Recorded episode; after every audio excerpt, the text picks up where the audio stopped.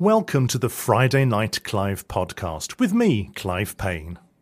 In this podcast, we look back at the amazing charities, organisations, and people we have chatted to over the past few months, all of whom have interesting and important stories to tell. Have you ever given any thought to how you would cope with looking after a parent who was ill or an aunt who had uh, dementia? Now, to some of us, that would be quite an enormous task and a big ask as well, and not everybody would be capable of doing it. Not necessarily because they wouldn't want to, but perhaps because they wouldn't be able to or wouldn't know how to. Joining me on the line now is Debbie Robbins Giles, uh, who, with her husband Paul, looked after her poorly father and her aunt and turned her experiences into a book called The Dog Always Cooks. And Debbie joins me on the line now. Good evening, Debbie. Hello, Clive. Debbie, thank you very much for joining me this evening. Now, you looked after your father and your aunt for a number of years. Tell me about that. Right. Um, I was a carer uh, for a decade and a half. Um, I'll take you right back uh, to the day it all started, really. Mm-hmm. Uh, at the time, I was working in the control room for West Midlands Ambulance. Uh, that particular moment, I was the radio operator and I saw my auntie's address pop up on the screen. Uh, it transcribed she had had a fall, which as a result of this she sustained an arm injury, which prevented her using her arm for a short amount of time. Uh, when I returned home on the evening, my dad was waiting for me with my auntie in tow. Um, it was then decided all round that it was best um, if my auntie stayed with us for a while until her arm healed. Now, as time progressed, she decided she enjoyed the company and being waited on hand and foot, hence she moved in. Uh, but she hadn't actually got dementia at that stage. That came on some years later. Right, okay. So, um, I mean, how did you notice that that was starting to progress with her? How did her behaviour and cognition change? Um, she kept repeating the same sentences. Right. Um, Yes, and she'd try and hide. Uh, she started hiding food. Um, they get very, it's quite ingenious really how they um, hide food. Um, I was watching on the uh, television the other day a clip of Mr. Bean where he's hiding food. Well, my auntie, he got nothing on my auntie with that. Um, they hide food, they start to repeat themselves, they try and run off, uh, they say they don't know who you are and that they've been kidnapped. Um, so dementia is more than just a bad memory. Yeah. Yeah. Now, I mean, you said that you worked for West Midlands Ambulance in their in their comm centre. I mean, did you have any experience uh, or exposure to a care environment prior to all this? Obviously, you were working in a non-medical uh, environment no. within within the ambulance service. Mm, no, no, I didn't. Um, as I said, I'd got a certain amount of medical knowledge because obviously you have to do exams and various things working for them. Um, but a lot of things, um, like the crews would be ringing back for you to um, do certain things or arrange different care. We'd be speaking to doctors, nurses. So you, you do get a, a basic of what it's all about. But until you're actually caring for someone, really, uh, it, it doesn't really add up to that. It's to look after them is a whole different thing, really. And I suppose, you know, it, it, you could see clearly a decline in her health and you saw these yes. telltale signs. What were your first impressions and your fears as well? Uh, my first impressions, I well, I, I felt very sorry for her, very, very sad because it strips the person of their personality. Um, they become quite aggressive or can do. Um, I mean, she'd punch me in the face some days, mm. but you've got to remember it's not them really. No, um, that's the so thing. I, I, felt very sorry for her. And I mean, what what inspired you to write your book? Because um, you know, as I said at the beginning, it, it's it's a rattling good read. So why did you turn this into a uh, you know into a literary a literary document? Well, uh, what happened, Clive? My uh, my dad. I mean, most days, because my dad he was he was compos mentis. Um, he got uh, cancer of the prostate though, and he got um, he had a heart attack and hence heart failure. Uh, but Dad used to say, like on some of the more strange days with my auntie, my dad would say, "You really want to write a book about this, Deb, because I think people would find it very interesting to see how you're dealing with it, really." So when the pandemic came along and I got a lot of spare time, I thought, right, I'm I'm going to put pen to paper. So, how easy was it for you to transcribe this into a book? Um, I wouldn't say it wasn't easy. Because I wouldn't know me, where to start. For me, yeah, uh, the formula for me when I was out walking the dogs or or swimming, um, I'd get thoughts in my head and think of different situations that had taken place, and I used to like to go and sit in the conservatory on my own and just like scribble away really, and hence that, that's where it all started really. And I mean, I love the title, The Dog Always Cooks. Where did that come from? Ah, no.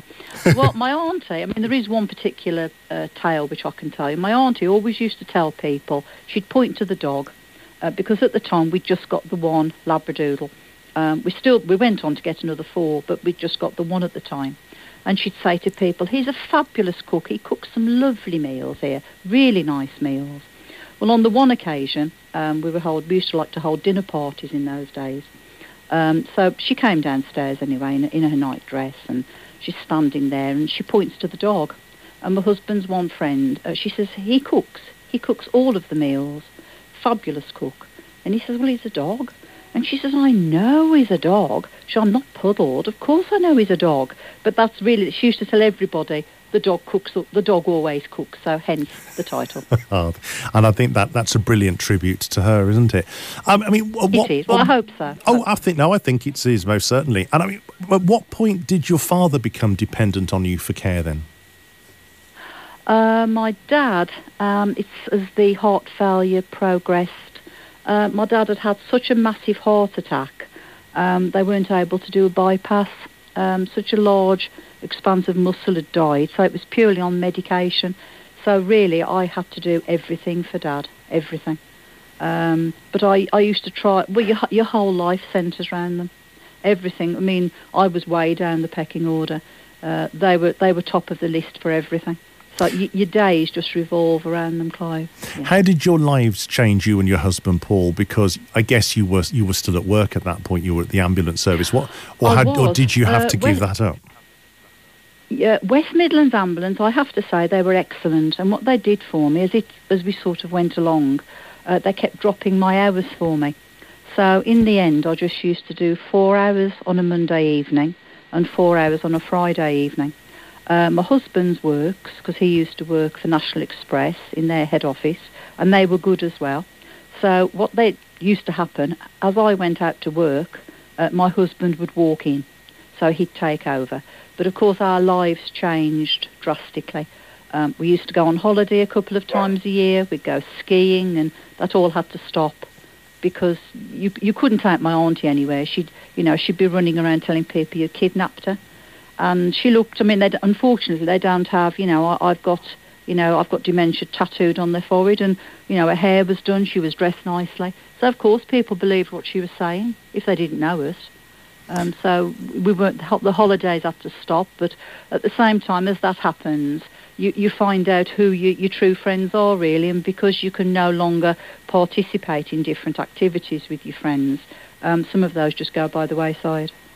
I mean, it, it clearly must have been devastating for you and challenging as well. What would you say was the most challenging part?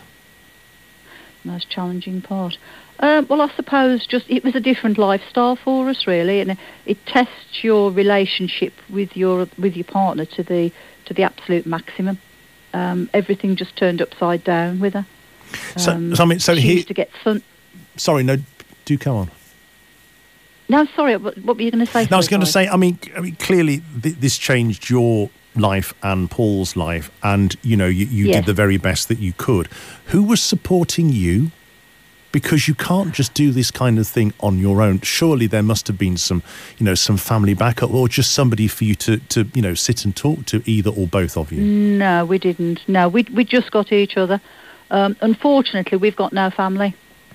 Um, so there's just my husband and myself. So we just got each other for support, really.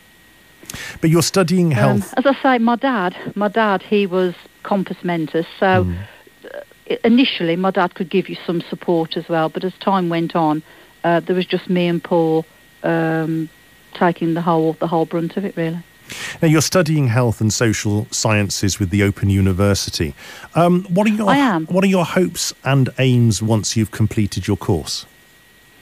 Um, I've got no aspirations with that at all, really. I'm just doing it really for, for myself, for my own benefit.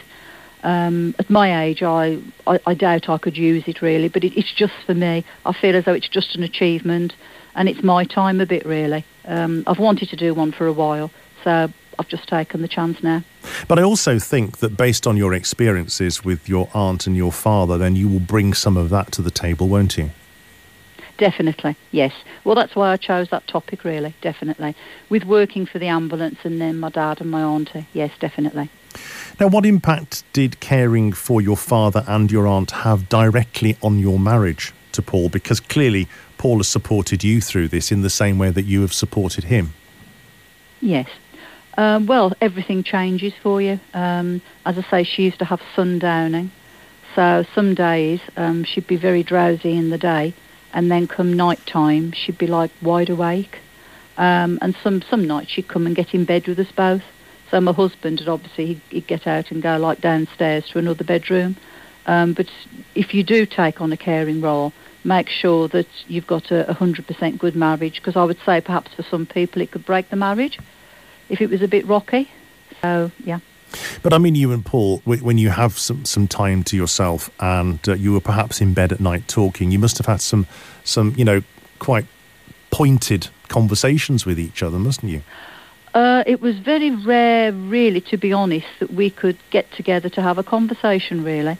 Um, she was like a, well, it's like a naughty big toddler. Mm. Um, I mean, like sometimes, like if you know, if they weren't about, like we'd quick, oh, quick, let's have a cuddle quickly, uh, and I'd be on Paul's lap, and she'd appear from nowhere, but she'd come and get on his other knee. Right. Um, so, like, there were three of us really in the marriage. Um, you, you, didn't have much time to yourselves. Um, she'd be everywhere. Really, I became like her mom, um, but it was it was very very sad. And you, I mean, obviously, you're doing your Open University course, but are you still working with West Midlands Ambulance now? No, no, I'm not. Um, I retired a few years ago now. Um, no, I'm not. No. So you're a full time student? Uh, no, no. Um, I've got five dogs, so they take up a lot of my time. Oh, gosh. Um, and I've got um, a couple of horses, so that takes some time up. Um, so no, I just I just study part time for the Open University. I, I plod along with that. As I say, I have no aspirations with that really. It's just purely for myself. So I'm not in a rush with it really. But I suppose devoting your life um, to your father and your aunt, as you said a moment ago, it, it then becomes now your time, yours and Paul's really. Um, yes, you know. yes, we hope so. Yes. What What are you hoping people will get from your book? Well, I'm hoping really. I mean, I've I've tried to keep the book as light-hearted as I can because it can be a very depressing subject. So I, I mean, I, have tried to think of some of the, the funny stories because looking back, you, you, do get some humorous times with them. You know, it's not all gloom and doom. Can you think I mean, of one to, to, to share with me? Um, yeah, okay. Uh, we were in a uh, a ladies' dress shop in Bridgnorth.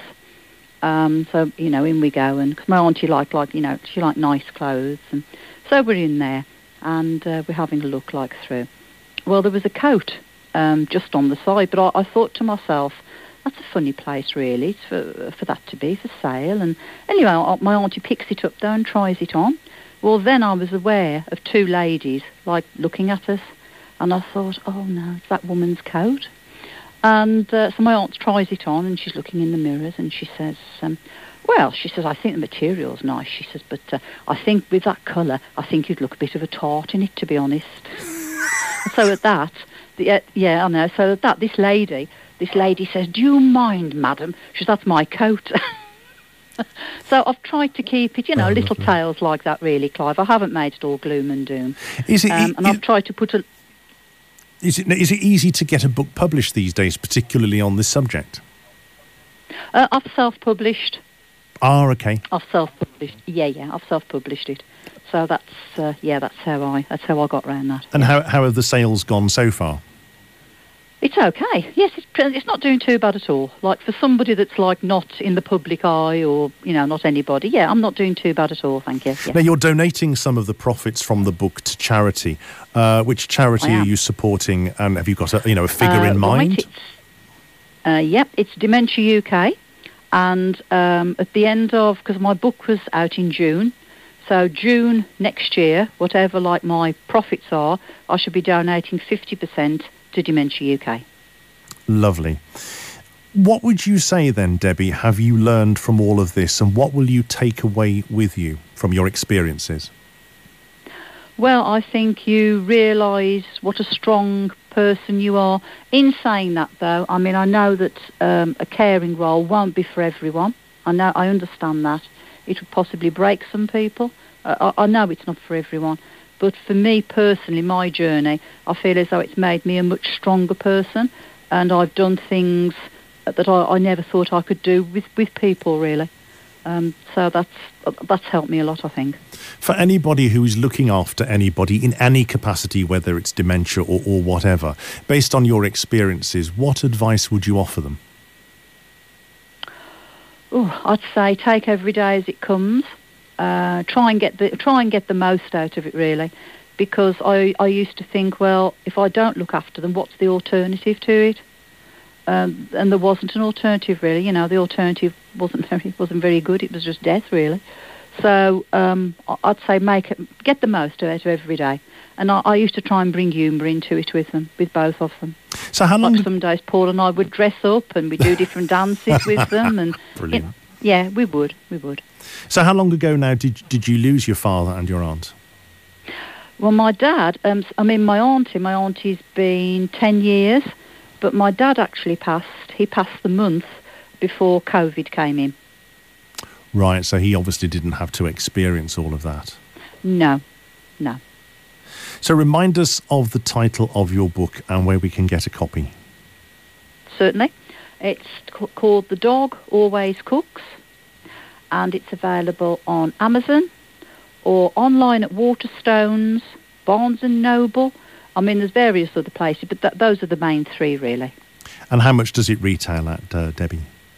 Uh, for the uh, paperback, it's nine ninety nine. Lovely. And is there a hardback version as well? Uh, there is a hardback. Uh, I'll just actually hold on. I have no.